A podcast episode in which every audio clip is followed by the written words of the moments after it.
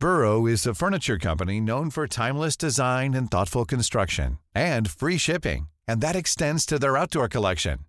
Their outdoor furniture is built to withstand the elements, featuring rust-proof stainless steel hardware, weather-ready teak, and quick-dry foam cushions. For Memorial Day, get 15% off your Burrow purchase at burrow.com slash ACAST and up to 25% off outdoor. That's up to 25% off outdoor furniture at burrow.com slash ACAST. Hey there, it's Michele Norris. I'm host of a podcast called Your Mama's Kitchen. When I travel, I'm usually looking for a way to find a taste of home when I'm not at home. And one of the things I love to do when I am at home is entertain. And Airbnb allows me to do that. When I was in California recently, I rented a house that had a great kitchen. And when we were sitting around the table, we're all thinking, we're in someone else's house. Someone could be in all of our homes as well. If you have a home, but you're not always at home, you have an Airbnb. Your home might be worth more than you think. Find out how much at airbnb.com/slash host. Hey, it's Danny Pellegrino from Everything Iconic. Ready to upgrade your style game without blowing your budget? Check out Quince. They've got all the good stuff shirts and polos, activewear, and fine leather goods, all at 50 to 80% less than other high end brands. And the best part? They're all about safe, ethical, and responsible manufacturing. Get that luxury vibe without the luxury price tag. Hit up quince.com slash upgrade for free shipping and 365 day returns on your next order. That's quince.com slash upgrade. Do you like this show and you want to help support us? Do you want us to stay ad free?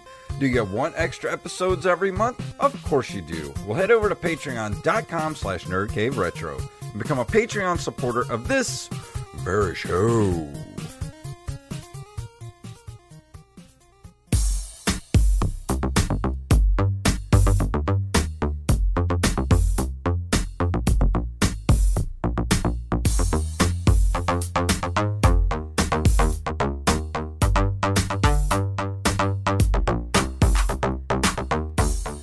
Greetings, programs, and welcome back to another edition of the Nerd Cave Retro Show. My name is Jason Robbins. And my name is Derek Diamond. It is Wednesday night, and you know it's time to talk about retro games and stuff. So I'm excited. I don't know about you. Yeah, no, we've got some uh, good news stories to talk about. Got a fun review planned for today, and uh, little new addition to uh, the Nerd Cave Retro family that we will mention a little bit later on in the show. But uh, how's your week been? I know you and I actually haven't really talked that much. No, um, it's been a good week. I mean, uh, first time um, since the pandemic happened, I was able to get out of town for a few days. We had to go uh, go out of town for some stuff, and um, came back Sunday evening and went back to work on Monday. So, uh, been honestly Monday night. I just slept all evening. I didn't do much else. So uh, the only thing I've really done other than go out of town is just play Animal Crossing. That's all I've done. That's it. yeah, I hear it's Animal Crossing is not really a game; it's more like a lifestyle. Yeah, like, oh my god, it's it's chores the video game. That's all it is, and for some reason I'm hopelessly addicted to it. I don't know why. I couldn't tell you why.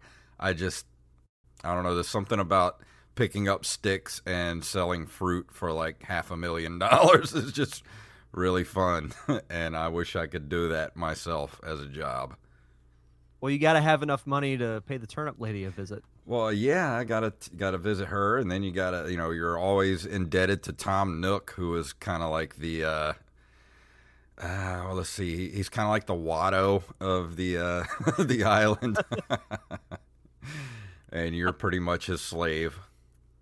Please tell me he talks like Watto. No, I wish he did though. Is it, you know, when the people in Animal Crossing talk, it's just like while you read the text, but. If you could, if I could walk into the office and he's like, "Hey, how you doing?" that hurts to do. Republic credits are no Uh, good out here. I need something more real. oh my god, that voice hurts so bad to do. That's why I only do half an impression. Yeah. He's like, uh, come on in here. I give you some bells, eh? oh, that'd be so awesome. How was That's your fantastic. It's been pretty good. I've been working quite a bit, but other than that, it's it's been calming down a little bit. I was able to start my morning show back this week, which was nice. I've had some some really good discussion on it, and something that I, I've really gotten into. It's only two episodes in. I, I know I've told you about it, but the new uh, Undertaker series week? on the WWE network called The Last Ride. It's kind of a a play on the Last Dance series that came out on ESPN. Yeah, this But, weekend um, I'm I'm taking your advice and I'm going to use the Nerd Cave Retro Gmail account to get another 30 free days of WWE Network. Well, I think by yeah, by this weekend, you know, by the time a month hits, the series should be done because I think it wraps up in mid to late June. That's but it's awesome. it's really really good. Like it follows Undertaker pretty much from 2017 to now. So the first episode deals with his WrestleMania match that he had with Roman Reigns a few years ago that was supposed to be his retirement match, but he showed up like out of shape and you could tell that he he didn't really belong in where he was at. yeah. So the second episode is all about him coming back a year later and shows him training and you know getting right in order to do uh, a right match. Yeah. So I want to watch the fact so that you know he's never really done interviews or he's never opened up about anything, so Mhm. you're getting to learn like about him the individual. That's the cool is- thing about it. Like he's so like not only is his character mysterious, but you don't know anything about the dude like personally, and that's what adds to the mystery of the character itself. I think that's why it's been so why he's been so successful with it for like 30 years.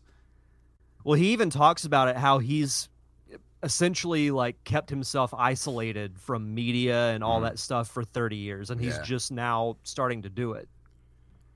That's but so awesome. that's that's the main thing that that I've been watching. Other than that, just still doing the morning show, doing the nor- the other podcasts and everything. So Yeah.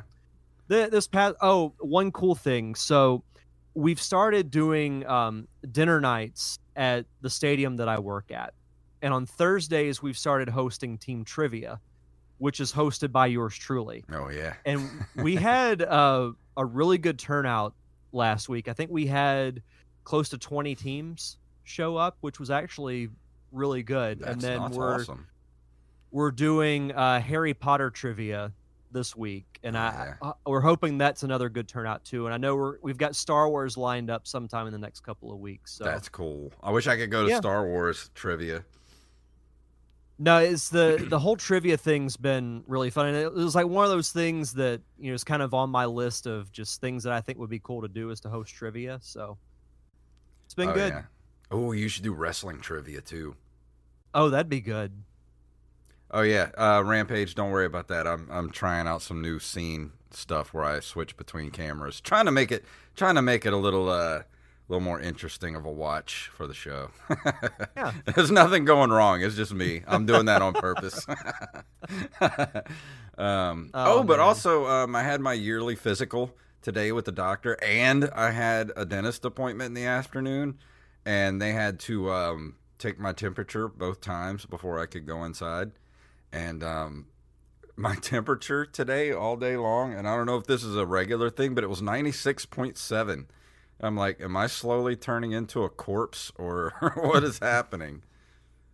So I don't know. Yeah, it's not too far off from the normal temperature. Yeah, but still, like, I'm- usually run hot, but now I'm cold, so I don't know what's going on. Am I dying?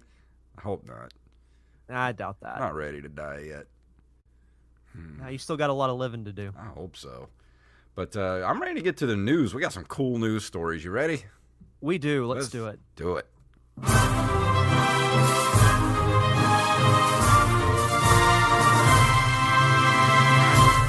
From NintendoLife.com, N64 Star Wars title Shadows of the Empire is getting a soundtrack release on CD and vinyl.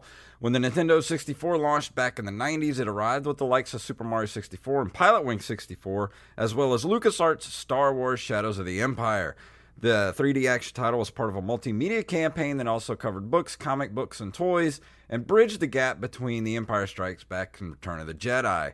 And I don't know about you, but we could go on a whole uh, hour long talk about how um, Shadows of the Empire should still be canon in the Star Wars universe, but that's for another episode.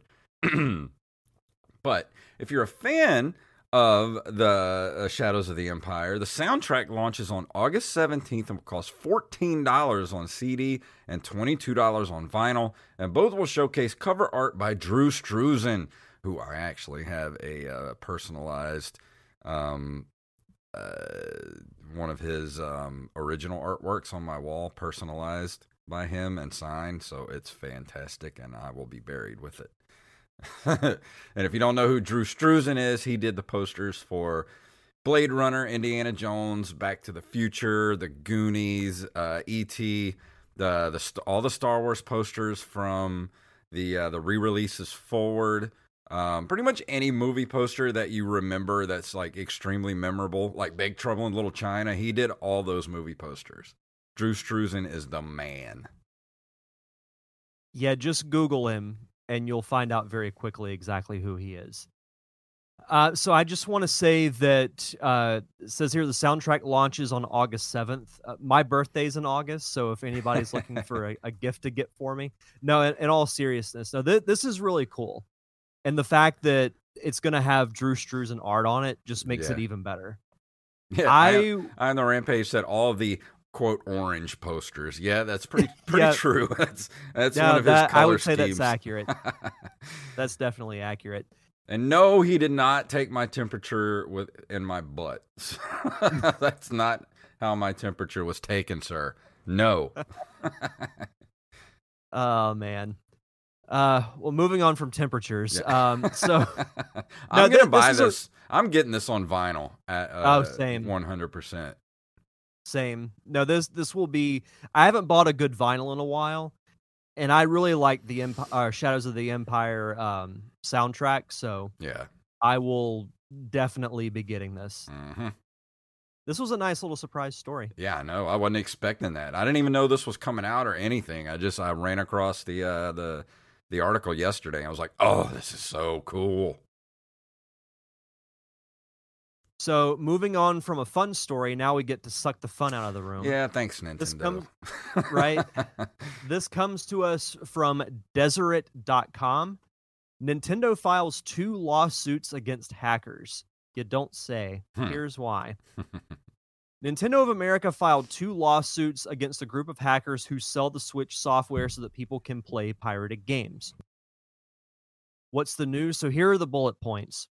Nintendo has filed two lawsuits, one against UberChips and another against an anonymous group of websites on Friday. The Nintendo lawyer said the defendants sell products from a group called Team Xecuter. The lawyer said the sold products are an unauthorized operating system and accompanying piracy tools that install it. The lawyer said these products help users evade Nintendo's security measures, which often stop people from creating unauthorized and pirates copies of games, according to Polygon. Players can download the unauthorized operating system to begin playing those pirated games, and the kits are available online on websites listed in the lawsuit. According to Polygon, these kits only cost forty-seven ninety-nine. Mhm. I actually So what do you heard uh, on another podcast today they were talking about this very thing, and um, Nintendo is suing for I think like twenty five hundred dollars for every kit that was sold, and I think they sold like over a thousand of these kits to hack the Switch. And if that happens, that that you know that's going to be in the hundreds of thousands of dollars. So they're they're out to bury this company. These companies Yeah. is what they're trying to do.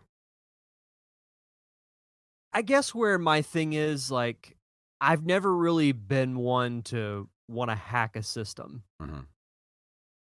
So the the appeal of it has just never been there for me, but Yeah, me either. as as as much as we knock Nintendo like it is their software. yeah. So it's like I don't really blame them. Like do I think they go a little bit too far? possibly depends on what your opinion of too far is. But Well, for something like this, I can understand because, like you said, they're trying to protect their uh, their hardware and stuff like that. But when they go after, uh, you know, ROM sites and stuff like Yeah. that, that's where I think it gets a little unfair.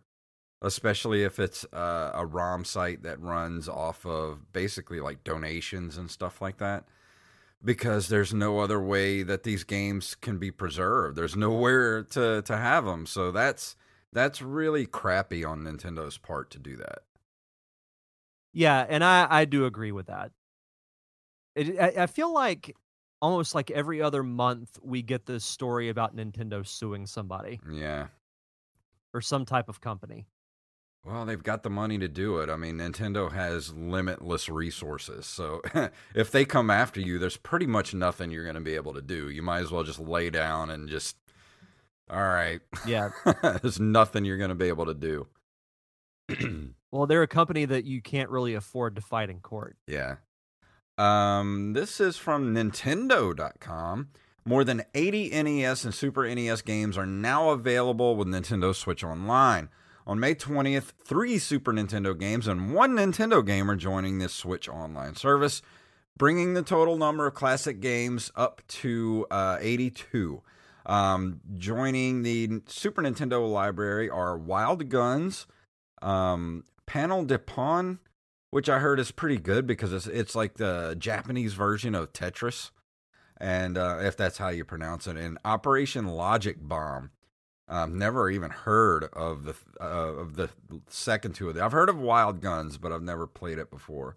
Uh, and for the uh, Nintendo, uh, Rygar is going to be on the Nintendo Switch, and I could have sworn Rygar was already on there, but I guess I was It'll make wrong. Joey Image happy. Oh yeah, I bet he's so. This is like his favorite game in the world. yeah. Anytime I hear the name Rygar, I instantly Yeah. think of Joey Image. it's a great game though. I mean, I had a lot of fun playing it when I reviewed it. It's a really underrated Nintendo game. It's got exploration. It, the the what's the name of the the weapon that he uses? The disc armor is like one of the like most satisfying weapons that you I've ever used in a video game. Like it's cool to use. There's a lot of exploration. Like it's it's a side scroller. It's platforming. It's cool. I love it. Rampage says, Nintendo, don't give away our good stuff. Here's Rygar.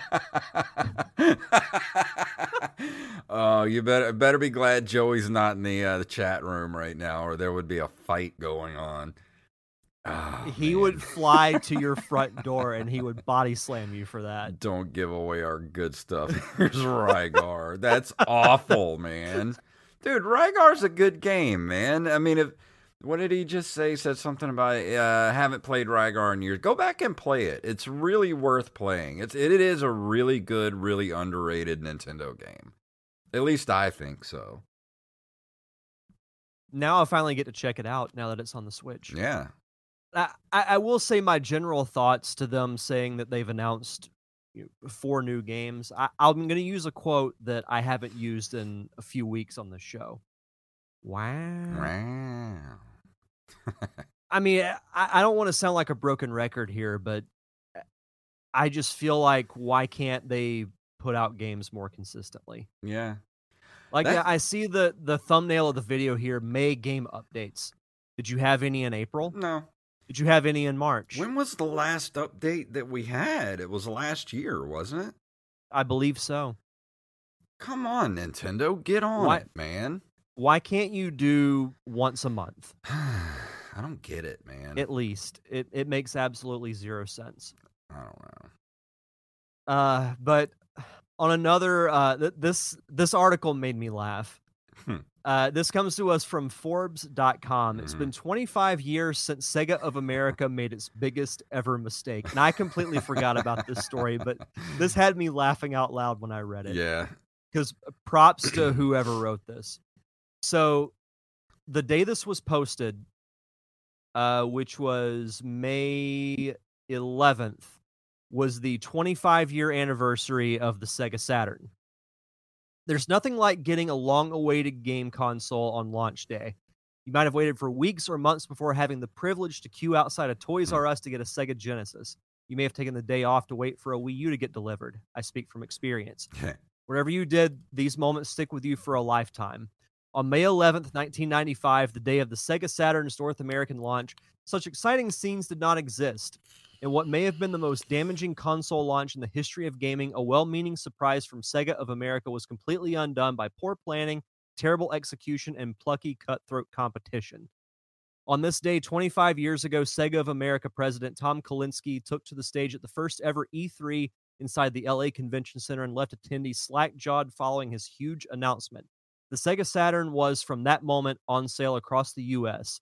It was a power play to gain the upper hand in an intense rivalry that started in late 94 when Japan witnessed the Saturn going toe to toe with the all new Sony PlayStation. Now, as a rebuttal to that, oh, come on, browser, don't freeze on me. Come on. It's working for Okay. me. Okay, Okay, there we go. Uh, so, as a rebuttal, the competition dropped the elbow, followed by a stone cold stunner and a swanton bomb. That same day, Steve Race, Sony's head of development, took to the stage. He didn't take the wind out of Sega's sails. He set fire to its entire ship and watched it sink hard and fast. Hmm. His announcement was simple and just three words: two ninety nine. Mhm. One So hundred dollars cheaper than the Saturn. Yep. Than the Saturn. So, like with that, Sega's surprise was dead. hmm And honestly, like what could have been a decent console from Sega? Because I mean, the the Saturn was a failure. Well, if you really think about it, this is kind of Nintendo's fault that the Saturn d- died the way it did because the only reason we have the Sony PlayStation is because Nintendo basically effed over Sony with the uh, the Nintendo PlayStation, and Sony took their idea, you know, basically took their ball and said, "All right, well, we're going home," and they took their Yeah. ball and made a whole nother freaking you know console that's kicked everybody's ass the last 25 years I, you know what? I actually didn't think of it that way. Mm-hmm. So Nintendo it really did end up burying Sega, and then ended up buying them. So, Just not in the way that they intended to. yeah. Hmm. Which is the crazy because uh, I remember the Saturn having like a good like reveal trailer back in the day. Like it, it, it looked promising, but then you know, Sony comes out and they just say, "Oh, well, ours is cheaper Yeah. and has just as good of content." See, I'm, I mean, I remember the Sega Saturn and all that stuff, but this was around the time, and we've talked about this before. This was in my PC gaming phase. I was not into consoles at, in the least, so all of this just passed below my radar because Yeah. I was all in on PC gaming, and I didn't jump back into console gaming until like '99 when I finally got a Nintendo 64 and then I got an Xbox in 2001, and then the rest is history. I got an Xbox 360, uh, PS3, PS4, and now I've got the uh, the Nintendo Switch. Well, I had a Nintendo GameCube too back then. After the 64, I bought a GameCube and then an Xbox, and then of course everything after afterwards. But all that Sega Saturn stuff, the what was the other one? The Sega, um, the what was the other one they put out? Well, you had all the attachments. Yeah, well, there was the 32X that they put out for the Genesis, and, th- and didn't they put out the Saturn like not even a year later, or maybe even a couple of months later? They put the I Saturn think out. so. So it was like all this sh- stuff just piled on top of one another that Sega was throwing out there, and it just, I don't know, it just kind of everybody was just like, oh my god, what are they doing? Well, let's not forget the Dreamcast. Yeah, that's what I was trying to think of. The Dreamcast. So you had the you had the 32X, then the the Saturn, then the Dreamcast, and the Saturn was you know dead on arrival. So then they turn around and release the Dreamcast not too long afterwards, and it was just I don't know, it was a little too little, too late, I guess. Yeah. No, I, I never owned the Saturn. Like that was just a console that I skipped because Sega, the only consoles I had, I had a Genesis, and then I had a Dreamcast strictly for the Sonic adventure games. And then um, let's see, Nintendo. I've had all the consoles at one point. Yeah, I didn't I actually get a own- Wii until like 2011 or 12, I think, somewhere around there. It was I late in the Wii's life before I, before I finally got one. Yeah. I didn't own a PlayStation until much later. And then eventually got the PS2. I didn't ever have a PS3. Yeah. Uh, Well, um, I never actually owned a PlayStation. I just had friends that had it, and I would always play with them. But Mhm. um, I didn't actually get a PlayStation because I um, I had a roommate back in 2000 to 2005, and I owned an Xbox, and he had the PlayStation 2, and so we had them both hooked up. So I, you know, I essentially had a PlayStation 2 for you know until 2005 when we finally you know split up and went our separate ways and then I ended up getting a PlayStation 3, you know, Xbox 360 and then a PlayStation 4. And I missed the PlayStation 3. The PlayStation 3 was a kick-ass console, man. I heard good things, but like having the option of either 360 or PS3, I went with 360 just because of Halo. Yeah, 360 was great. Like and then once the the Xbox 1 dropped, I had zero interest in getting an Xbox 1. Same. So maybe they'll be a little different this time around, but I, I don't know because I think uh, you know Microsoft's got the whole Game Pass thing going on where you can play stuff on the on the uh, on computer and the the Xbox One X and all that stuff. So I don't know what what Sony's going to do this time around. So it's going to be an interesting uh, console generation coming up. And then you got Nintendo over here going, "We're good. We got the Switch and." Just Yeah. sold 80 billion copies of Animal Crossing, so we're good. We're good. We'll be fine for a bit. Yeah, they'll be fine for the next, you know, 100 years. Ah, Nintendo. And then they're coming out with the new Paper Mario game uh know. next month and like didn't even see that coming from out of nowhere. They're just like, "Oh, you like Animal Crossing? Guess what? Boom! Paper Mario." Which going off of that, so you know that story that came out about okay, well, there's going to be a new Paper Mario game and there's going to be remastered classic Mario games like 64, Sunshine, etc. The Paper Mario turned out to be true, Yeah. so that makes me think that the remastered have to be true as well. Has to be. We're getting a Metroid trailer soon. We're at least getting a trailer or a reveal this summer. I can feel it. I think so too. I can. I know we're I gonna know get. Nintendo's not doing their June Direct. Yeah, well, I know we're getting a, uh, the the Metroid Prime remaster, and I think when they drop the Metroid Prime remaster, boom, we're getting uh, Metroid Prime, uh, a new Metroid Prime game, Yeah. And that's I, which I'm. I'm okay with. Like I think remastering the trilogy will be a good way to to tie the fans over because I really want to go back and play the original Metroid Prime again. Yeah, I'm I'm so in the mood for Metroid at this point. I'm I'm so ready. Yeah. But uh, but I don't know about you, but it is uh, time now for this month in video game history. Yes.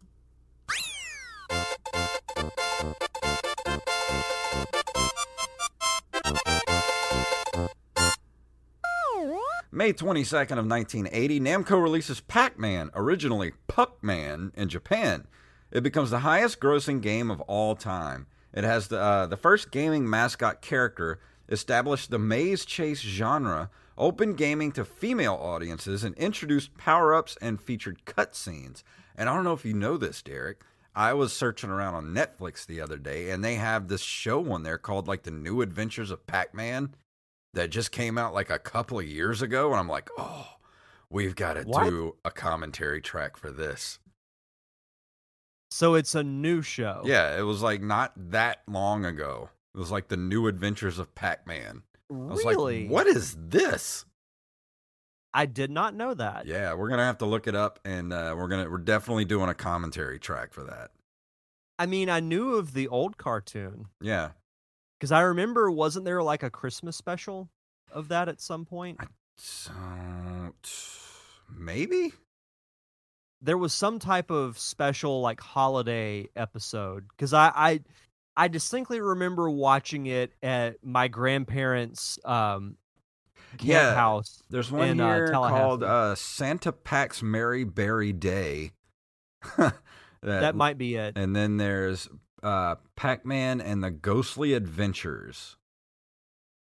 Let me look at this and. Uh, oh, I don't want to play it. Stop playing. I was just trying to look up info on it. Um, is there a way I can look up info without it actually playing?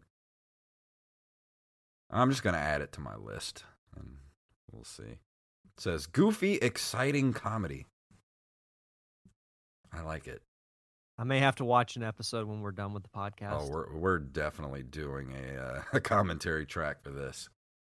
we just gotta pick a day and just do like four or five of those commentary tracks, Oh, I like know. back to back to back.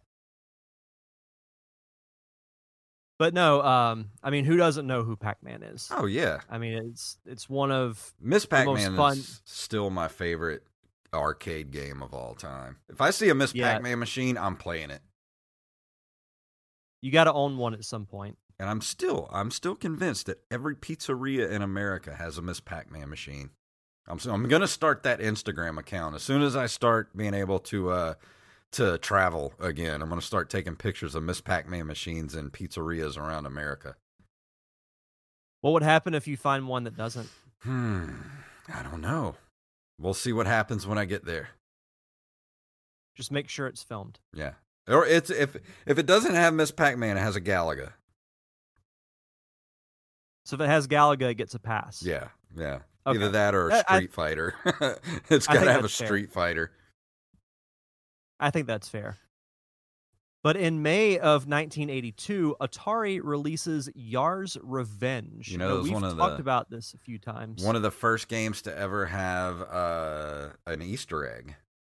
mm-hmm. The designer, or yeah, the uh, the programmer, put his uh, initials in there somewhere. I forgot how you access it. Maybe it says. Yeah, I'm reading it right here. Yeah, after killing the swirl in mid-flight, a black vertical line appears on the screen across the spot where the swirl was shot. The line is referred to in the manual as the Ghost of Yars. Yes. It warns the player to stay off its mean streak. If the Yar is in the lower third of the screen in the black spot on its back across the vertical line at the moment the explosion vanishes, the game ends and goes into the game select screen with the programmer's initials HSW shown both forwards and backwards. Mhm. That's really cool. I, I love little Easter eggs like that. Yeah. I've always loved the box art to this game too. I think Yars' Yeah. Revenge had some of the coolest box art. Well, it's just so bright. Yeah. Like who doesn't like a big fly with, you know, like a machine gun arm? like that's just Jeff Goldblum cool. does. Yeah, he does. I love Jeff Goldblum. I do too. Um, let's see, May of 1983, Sega Laserdisc hardware is released as the first Laserdisc video game hardware, which then went on to make, guess what? Um, Dragon's Lair. And uh, Oh, yeah? was I was trying to think of this other one that we just talked about last week, the Astron Belt. Remember we talked Oh, about that seeing it. last week? Yeah. Yeah, I'm seeing it right here. Yeah, Astron Belt, Galaxy Ranger, and Time Traveler. Yeah. I don't know why that name slipped past my head. Like we just talked about it. And I was like, Yeah. oh, what's the name of it? Well, you know that something that, I, and this kind of has to do with what we're talking about, but like I do want to actually watch a movie on Laserdisc at some point, just to say that I've done it. um, Rampage had said uh, is, is Ray spelled backwards. I forgot who Ray is in regards to the game itself. I think Ray was re- uh, referred to as like one of the managers or something at Atari. If I have that correct, like one of the development heads or something like that. Some dude that was in charge at um, Atari. And he called it Yar's Revenge as like Ray's Revenge or something like that. Yeah. I think that might that story might be on the video game years, which if you haven't seen the video game years, watch it on Amazon Prime. Really good. There's never been a faster or easier way to start your weight loss journey than with PlushCare.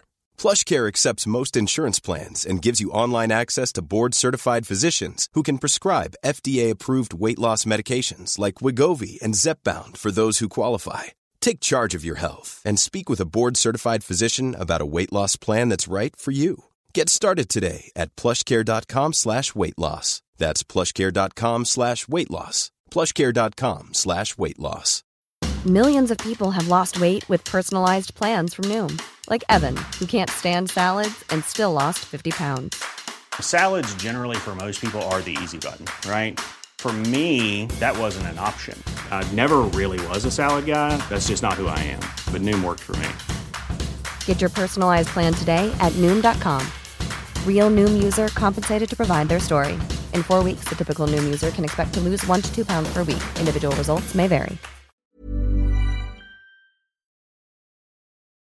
Oh, why did I just X out of Twitch? Why did I do that? Sorry. Let's see. No, you're good. Uh, in May of 1985, Capcom releases Commando, a vertically scrolling on foot shooter which inspires many games with similar themes and gameplay. I want to review Commando one of these days. I want to get a copy. Of, I might look for that this weekend. Um, because Angelina wanted to go over to the uh, outlet mall where the video game store is, the retro game store, and I might pick up a copy of Commando. Because I love I those ta- vertical, vertically scrolling shooters like uh, like Gunsmoke and things like that. Yeah, I remember us talking about this last year around this time because I, I recognized the screenshot of how the gameplay looks. And no, I mean, it it- looks like it would be fun. It's not based on the uh, the uh, Schwarzenegger movie. It's just that's just what it's called as Commando. That'd be cool if it was based off the Commando movie. Stick around. May 11th of 1995, Sega releases the Sega Saturn console in North America, which we just talked about in the news section. We did. ah, Sega. Yeah. what funny missteps enough, you had. funny enough, we also talked about this next thing in that news article. May 11th through 13th of 1995, the first Electronic Entertainment Expo, also known as E3, is held in Los Angeles, California. which is now probably not going to have anymore after this year. I think uh, COVID may have finally put the final nail in the coffin of E E3. Which is a shame because that was something that was like on my bucket list. Yeah, was me to go too. to E E3. I always wanted to go because, you know, I've been listening to podcasts since like 2007.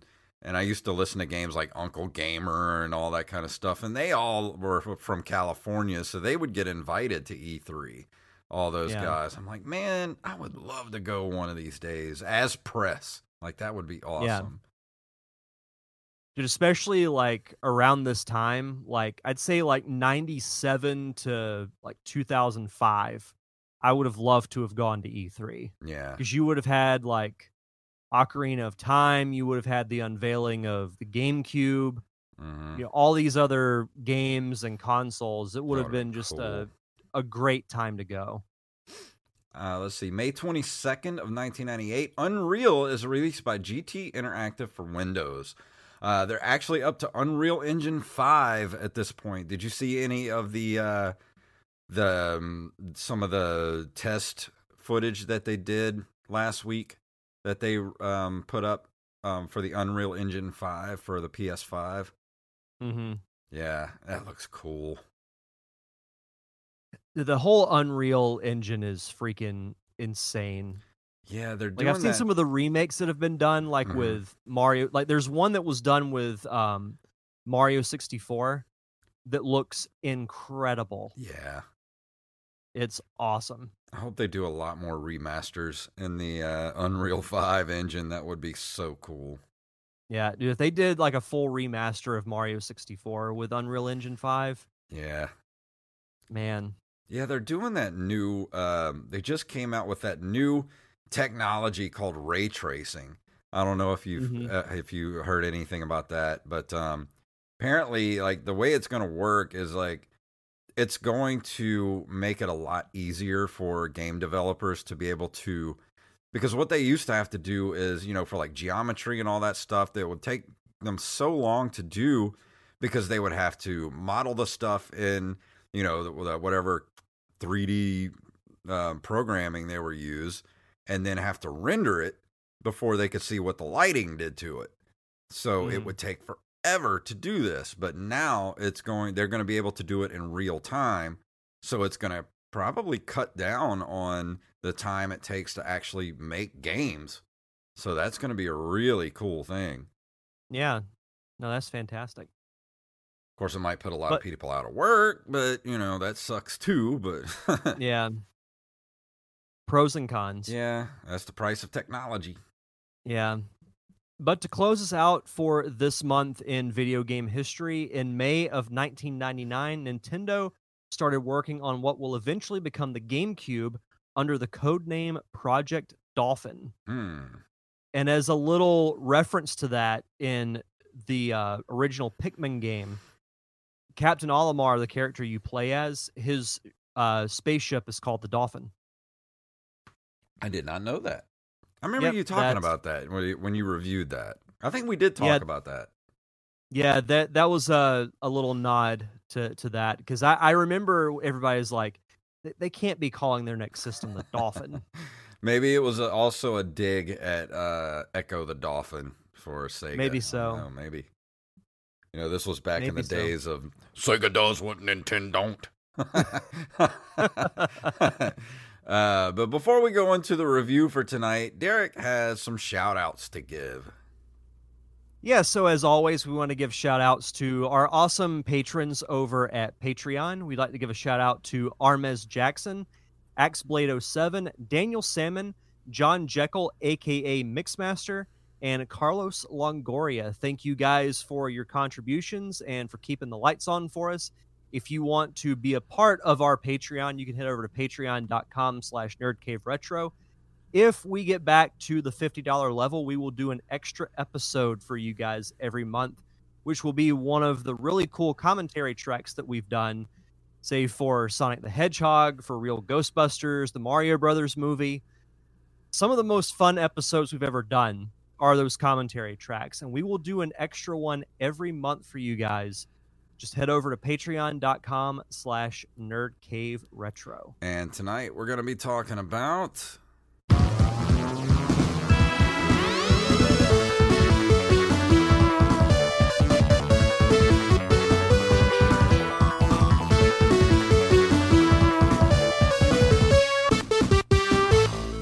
I miss jaunty uh, video game music. it's a nice little catchy intro. Yeah. That was nice. So, kind of going off of the Patreon discussion, the Patreons actually decided my review for this week. And it's kind of sad because this is the last of the what you call classic Sonic games yeah. for the Genesis. Uh, this week, I will be reviewing Sonic and Knuckles, which is a 1994 platform game developed and published by Sega, part of the Sonic the Hedgehog series, and the sequel to Sonic the Hedgehog 3. Hmm. So, going back and playing this game, because I, I remember growing up out of that, that original run of Sonic games, Sonic 1 through 3, and Sonic and Knuckles, this is the one that I probably played the least. Not because I disliked it, but because I felt like at that point, eh, the games were getting to be a little bit old hat for me. Yeah. Even though it did introduce one of the coolest features ever in a video game, and I've mentioned it on the show several times, but I, will get to that in a bit. So when Sonic 3 came along, it introduced the character of Knuckles, and he became extremely popular. So of course, the next logical thing to do was to make him a playable character, which they did in this game. This is the first game that he ever became a playable character. And what's cool is that the Sonic and Knuckles, like you can play as either one of them. And their stories, though they're separate, they do intertwine a bit. So if you play as Sonic, you do run into Knuckles on occasion. And at that at this time, he still thinks that Sonic is a villain. Mm-hmm. So he'll like interrupt your progress and you'll have to like go a different way. You know, Sonic's trying to find Robotnik who still has the um the Master Emerald, and then Knuckles is fighting what's called the Egg Robo, which is like a robotic duplicate of Robotnik. Hmm. The gameplay and it's kind of the differences between Sonic and Knuckles' style of gameplay. Uh, Knuckles can't jump nearly as high, but the two things that he can do, well, actually, three things. Um, you can glide through the air. Knuckles can also use the spikes on his fist to uh, climb up walls, Mhm. and you can also smash through uh, certain structures that normally you'd have to do a spin dash for. Knuckles can just kind of walk through. So it, it makes the Knuckles playthrough to me it's a little more challenging, even though you might have more convenient powers. But I've always found the Knuckles style of play because you know you can't jump as high to reach you know platforms that Sonic could with ease. So you'll have to like climb up walls and glide to you know your next objective. But um, I- the game plays very similar to Sonic Three. It, it looks identical because I think these games were made essentially at the same time. It's the same size as Sonic 3. They each have uh, six zones, each with two acts. It the Sonic and Knuckles does have some of the more fun uh, zones, in my opinion. Flying Battery Zone has one of my favorite theme songs uh, out of any in the entire franchise. You're essentially on a giant um, Robotnik's giant battleship. Yeah. There's also um, Sandopolis Zone, which you're in like a desert ruins type of setting. Then you have like the Lava Reef Zone, which you're essentially having to jump from platform to platform because you're surrounded by lava. So it, it, it plays essentially just like a a typical Sonic game. But like I said, I, I think the one of the biggest knocks with this game is that it's the fourth game in the franchise, and it's kind of like, where do you go from here? I mean, yeah, adding Knuckles was cool, but it's still kind of like playing the same thing. So this is the one I'm reading here where it says it has the lock-on technology where you open the hatch on the cartridge and insert a second cartridge. Uh, Sonic 3 is inserted. The player can play through both games as one, Sonic 3 and Knuckles. Um, I thought that uh, that was done with 3 and 2, but maybe um because I know we had talked about this before. So the lock-on technology uh, does a few different things, not just with Sonic 3. So that was the interesting thing too is when I got Sonic and Knuckles, I noticed that on the the top of the cartridge is this little like plastic hatch. Mhm. And you open it and there's a spot where you can put another cartridge and I'm like, "What is this?" And I read up on it and I'm like, "Oh, you can connect Sonic 3 to it and essentially makes it one big game." Mhm. Which that's actually on my gaming bucket list to do. I've never beat Sonic 3 and Knuckles before. Did they ever So- do that with any other games, or was this the only one they did that to? Uh, in the S- Sonic franchise or just gaming in general? No, just gaming in general. Did they do this for any other Genesis games? Not that I'm aware of. I mean, maybe they have, but not that I know of. Hmm. So, like I said, uh, it essentially makes it one big game, Sonic 3 and Knuckles, that combines the two into one. What you can also do is you can plug in Sonic 2 into the Sonic and Knuckles cartridge, and you play through the Sonic 2 game as Knuckles. So it's called something like Sonic the Hedgehog 2 with Knuckles. And then if you plug in Sonic 1, it gives you like a um like an error screen. But what you can do it, and you had to look up different passwords, and this is where game FAQs came in very, you know, very well in hand. Um, that we mentioned last week you can play through what's called Blue Sphere, which is essentially the special stage from Sonic 3 and Sonic and Knuckles, where you run around and you have to hit all the blue spheres without hitting any red ones. If you put in different passwords, you can play different iterations of the Blue Sphere special stage. Hmm. So it's like a hidden mini game in a way. That's such a cool technology, though. You'd think they would have implemented that in different, you know, Sega games? You would think so, but if you think about it, like I don't remember that technology ever being around after that. Could you think if they'd have kept doing that and made it, I don't know, just uh, made it more of a thing and did it in other other Sega games, that would have given them a real big leg up on Nintendo. Surprised Nintendo didn't do it. I know. It's it's such a cool technology that it just I don't know why this was just dropped. Could you imagine if there were like an additional cartridge for Mario World? Oh, dude. Like Mario World 2 and with different characters and then you can lock the cartridges together and play the new characters in the original Super Mario World. Like, why Yeah, was and not- not a thing? not as- Not as a knock on Yoshi's Island because they call Yoshi's Island the sequel to Mario World 2. Mhm. But if they did like a legit sequel, like same gameplay style as Mario World, and did the lock on technology, Nintendo would have been drowning in money. Oh yeah, absolutely. I have no doubt about that whatsoever. Imagine, uh, I don't know, uh, like what's some other good, like they could have done that with F Zero. Like put out F Zero and then they put out like F Zero Two and F Zero Three and just add new, keep adding new characters and new vehicles, but you can go back and you know lock the cartridges together and play like the newer vehicles in the older games. I mean that's that's such a missed opportunity, man.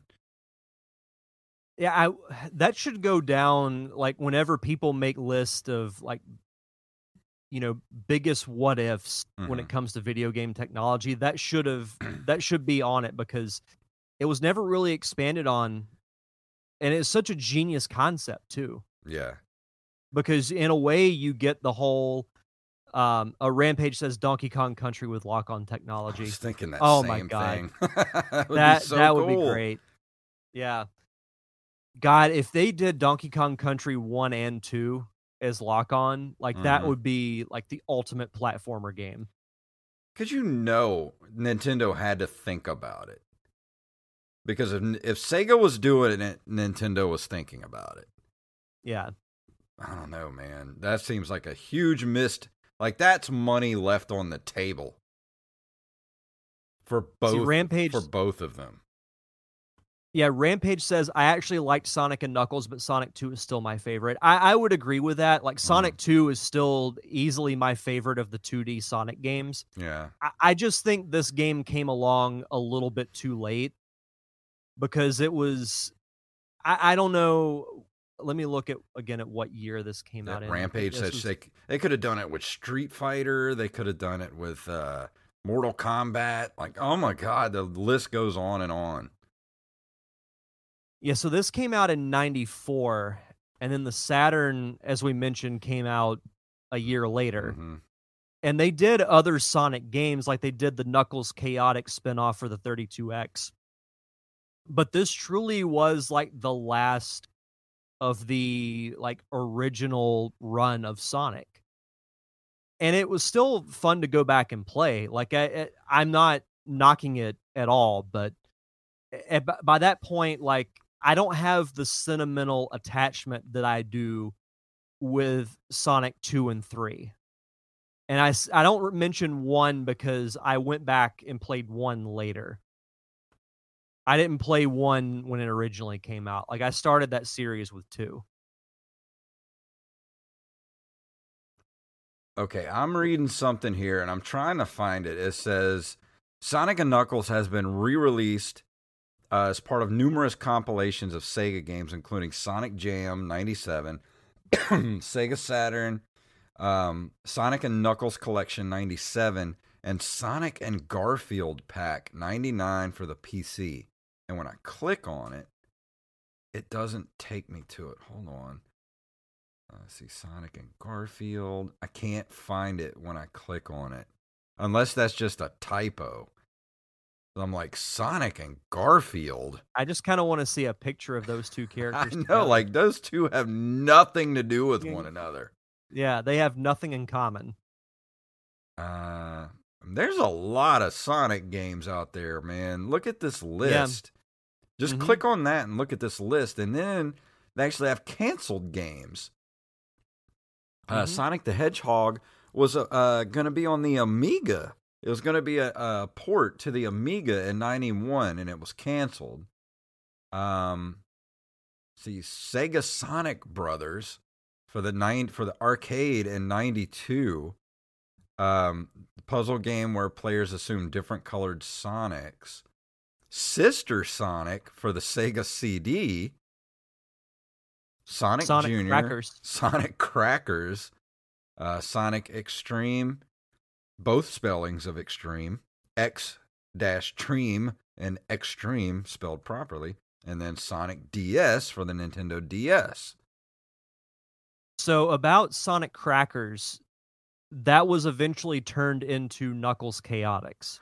Because it had the- You essentially had two characters that were tied together by rings, and you had to essentially like work with your teammate in order for the game to work. yeah. Because the the screen cap has Sonic and Tails, but it, they changed it to Knuckles and characters like Vector the Crocodile, Espio the Chameleon, uh, Charmy the Bee.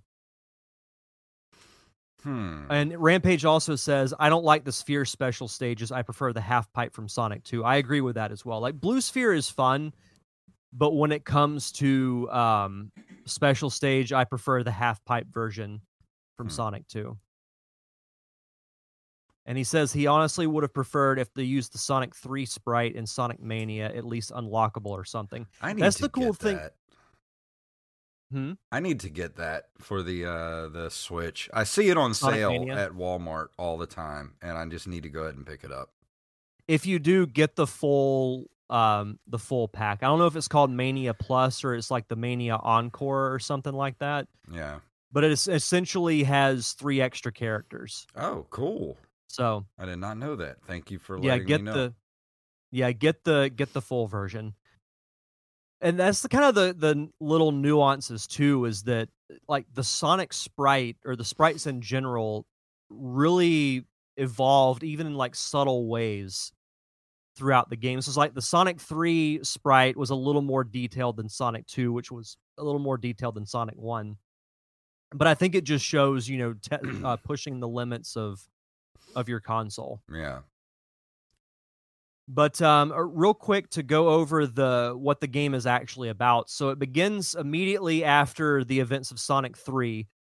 Uh, the the Death Egg, which is similar to the Death Star, if we're being honest, uh, uh, is damaged and crash lands back onto Angel Island, and Sonic and Knuckles go through their respective quests to um, to find it.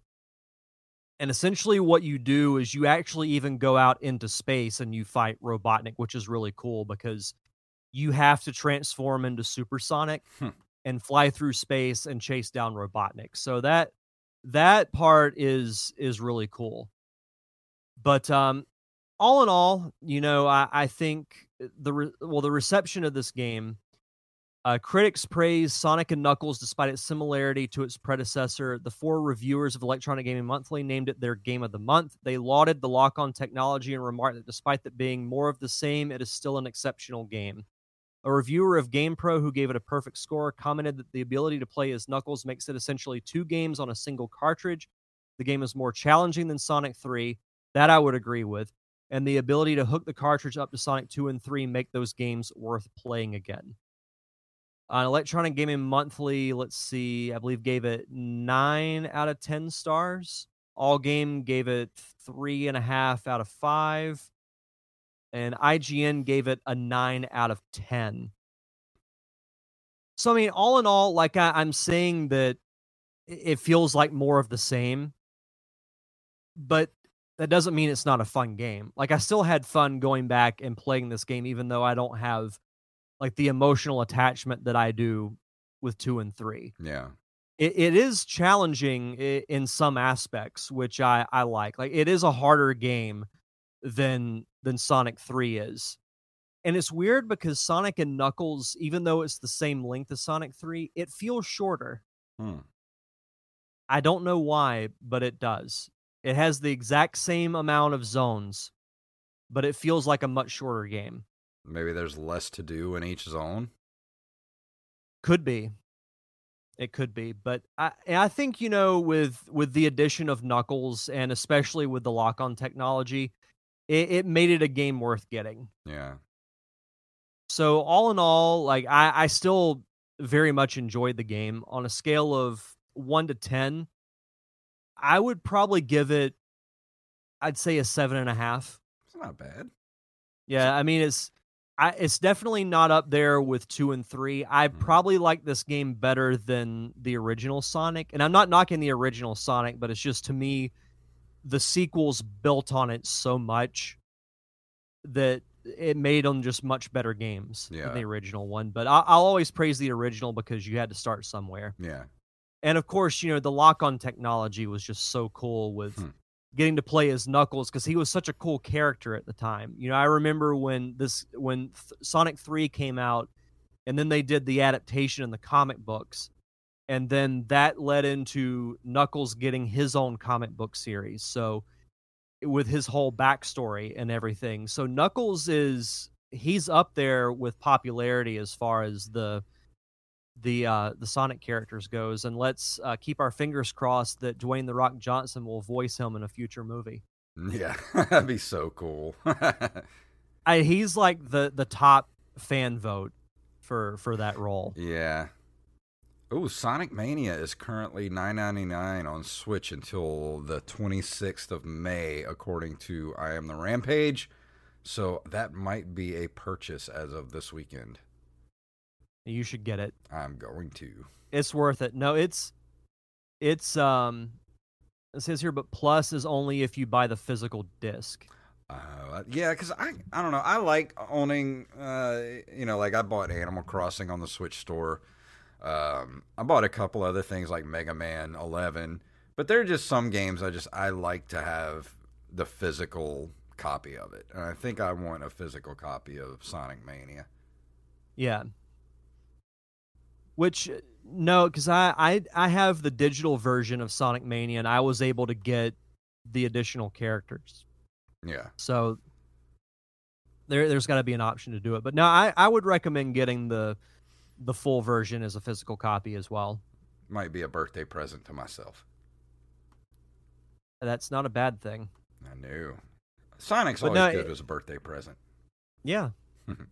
Eh, it- It's weird because I feel like I'm always reviewing Sonic stuff like at certain timing of Yeah. Sonic events. Like I reviewed Sonic Adventure 2 when the movie came out. Now I'm reviewing Sonic and Knuckles when the movie comes Yeah. out on DVD, which I did pick up yeah, and was fun to go back and watch again. It movie's so actually comes it comes with a uh, little comic book. Oh, does it's it? called the it's called The Adventures of Sonic and Donut Lord. Oh, that's awesome. It, it's essentially just a, a recap of the movie. Yeah. But it's it's made in the same graphic style. Like you know how in the end credits they model it Mhm. after the style of the game. Yeah. That's the style of the comic book. Oh, that's cool. Yeah, if anybody's listening to this and you haven't seen the Sonic movie, it's so good. It's better Yeah. than it deserves to be. like it should not make a good movie, and they made a good movie out of it. Like how does that happen? It just kind of makes you wonder, like how it would have been received had they not changed his design. Yeah, I know. I think the design helped a lot. Yeah, because I'm like, like the story wise, like it's really not that bad, but I think the design would have been something that people just wouldn't have been able to look past. Yeah. I mean, it, it- all it really is is a buddy road trip movie. That's all it Yeah. is. But I don't know. There's just there's magic with it, and I don't understand. It's it's funny and it's adventure and it's like it's so out there that you can't help but just accept it. Yeah, you have to look at it for what it is to Yeah. enjoy it. I don't know. It's weird. Like I went in with such low expectations. Maybe because I went in with such low expectations and was blown away. If you're listening to this and you haven't seen it yet, just don't have any expectations. Just go in, watch it and you're going to be like, you know what? That was a good damn movie. Yeah. And also, if you're a fan of old school Jim Carrey, Yes. you will love this movie. So good. He was back to tip top form in this movie. Yeah.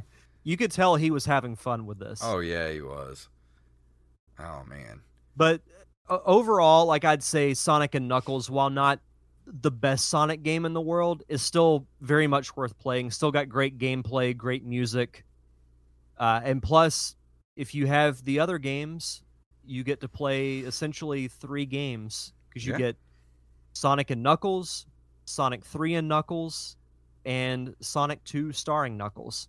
Fantastic. I will say the Sonic 2 with Knuckles is pretty damn hard Hmm. because of the Knuckles' ability to not jump as high. Yeah. In certain levels, it's uh, it's borderline frustratingly hard, but a, a fun challenge though. Dude, you so know I? I would I would highly recommend. Um, I, I'd still recommend getting Sonic and Knuckles. It's still a very fun game. You know what? I I was gonna review ActRaiser for next week, but you just reminded me like you're the Sonic guy. I should be the Mega Man guy, and I haven't done a Mega Man game since two. That's the only game I've reviewed, and I have Mega Man 11, and I've been threatening to review that game for the last like two years. So I'm finally, you know what? I'm gonna buckle down and I'm gonna do a review of Mega Man 11. That's what I'm gonna do next week. From the ashes of my Sonic reviews, Yeah. rises the phoenix that is Mega Man 11. Because as much as I love Mega Man, you would think I would do more reviews of it, but I don't know. I need to get get on it. And I love Mega Man 11. I just I haven't played it in a long time. I need to go back and play it and do a review. So that's what I'm doing next week. Fantastic. And uh, before we get out of here tonight, we did uh, get a um, an email from Carlos Longoria. Uh, he sent it this morning, and I haven't had a chance to look at it yet. But apparently, the signature of Tiger King star Carole Baskin's husband was likely forged as of WGB, G, WJBO News Radio 1150 AM. Hmm, I'm gonna go have to. I'm gonna have to go listen to this and uh, and see what's going on there. I'm just gonna say, not surprised. yeah, Shit, somebody gonna go to jail. There's so much stuff that hasn't been told in that story. yeah, I don't know, man. Did you hear that? apparently, there's going to be a scripted Tiger King series. Yeah, and um, Nicolas Nick Cage. Cage is going to pay Joe Exotic, yeah, which is an excellent choice. uh, yeah. I don't think you're gonna get because he's already batshit crazy, so that's Yeah. gonna be a good fit. I still think if they ever do a Tiger King movie, Danny McBride as Joe Exotic Yeah, oh, would be dude. money. That's a good idea. Oh man! But before man. we go, Derek, do you have something to uh, tell the people about our Discord? Yes, so uh, special shout out to one of our loyal listeners, Bethany Fox. He has created a Discord for the Nerd Cave Retro listeners. Mhm. So you'll be able to join the Discord. And what we'll do when you guys hear this show, we will have sent out a link on Twitter and Facebook uh, for you guys to join. So if you are not on Discord, feel free to sign up and then just click on the link and you will join our server. We talk about anything from you know retro games to general conversation. I'll throw in some food photos every now and then. It's some it's some fun conversation. I, I've really enjoyed being a part of it. So Yeah, we got a lot Um, of rooms in there to uh, different little chat rooms in there. We have uh, general discussion, video sharing, hobbies. Uh, let's see, music, um, memes. Um, one called "I Need an Adult." I haven't used that one yet. Um, let's see, uh, anime suggestions or show suggestions, things like that. So, go join us in the uh, yeah, yeah. So let, let's really good conversation. yeah. So uh, when you guys are hearing the show, go check out uh, Twitter and Facebook and just follow the link and join our Discord. Oh yeah, I don't want to do that. Never mind. All right. Oh man, before I mess something up here, we should go ahead and because I'm clicking all kind of stuff. So you ready to go ahead and call it an evening? Uh, anything Let's you want to pimp before we go tonight? Uh, yeah, just as always, check out the Derek Diamond Experience podcast. Uh, new episodes come out every Thursday. This week, I'm actually delving into the archive of unreleased shows and releasing a panel I hosted at the Comedy Festival back in January about uh, comedy writing, anything from writing for film, TV, as well as uh, for theater. So if you're into comedy writing, definitely check that out. Uh, you can follow me on Facebook, Twitter, and Instagram at D Diamond Podcast, and of course, all podcasting platforms as well as YouTube. Uh, just started up a new podcast uh, called the Open Micers Podcast with me and uh, comedian Jacob Craig. Um, I just submitted it to iTunes and all that stuff, so it should be popping up on iTunes and Downcast and all that kind of stuff. Spotify, very very soon.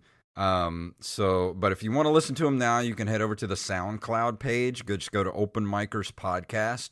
Uh, you can also go uh, at Open Micers on Twitter and Facebook at Open Micers Podcast, and on Twitter it's just at Open Micers M I C E R S. Um, the first two episodes we talked to uh, Kringus Gillespie, who is a touring comedian uh, based out of here and Arizona. He goes back and forth between the two. And on the second episode, we talked to the uh, official fact checker, Mr. Wiley Phelps himself, for episode two.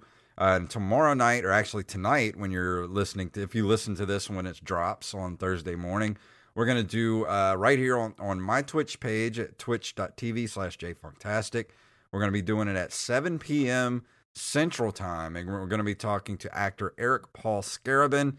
And he's got lots of funny uh, Nick. Cl- he's got a really good Nick Cage story he's going to tell on the show. So that, that ought to be a good time. So if you can make it, uh, live, please do that. But if not, it will be available pretty much anywhere podcasts are available within the next couple of days.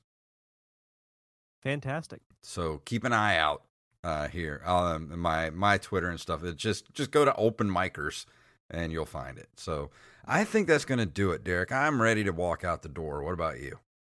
Let's do it. If you would like to email us, you can email us at nerdcaveretro at gmail.com.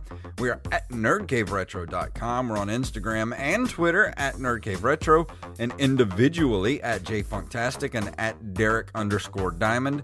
We are on Facebook at facebook.com slash nerdcaveretro. And also, we are on Patreon at patreon.com slash nerdcaveretro. It's how we keep the lights on. And if we get back to that $50 level, we will, of course, do the extra episodes every month. Lots of those uh, commentary episodes that you guys like so much. We'll do those every month on top of the four episodes that you normally get. So there's something to shoot for. But if you can't do that, can't throw us a buck a month, go leave us a review wherever fine podcasts are given away. So, Derek, please tell everybody what it's all about. May the way of the hero lead to the Triforce. I have spoken.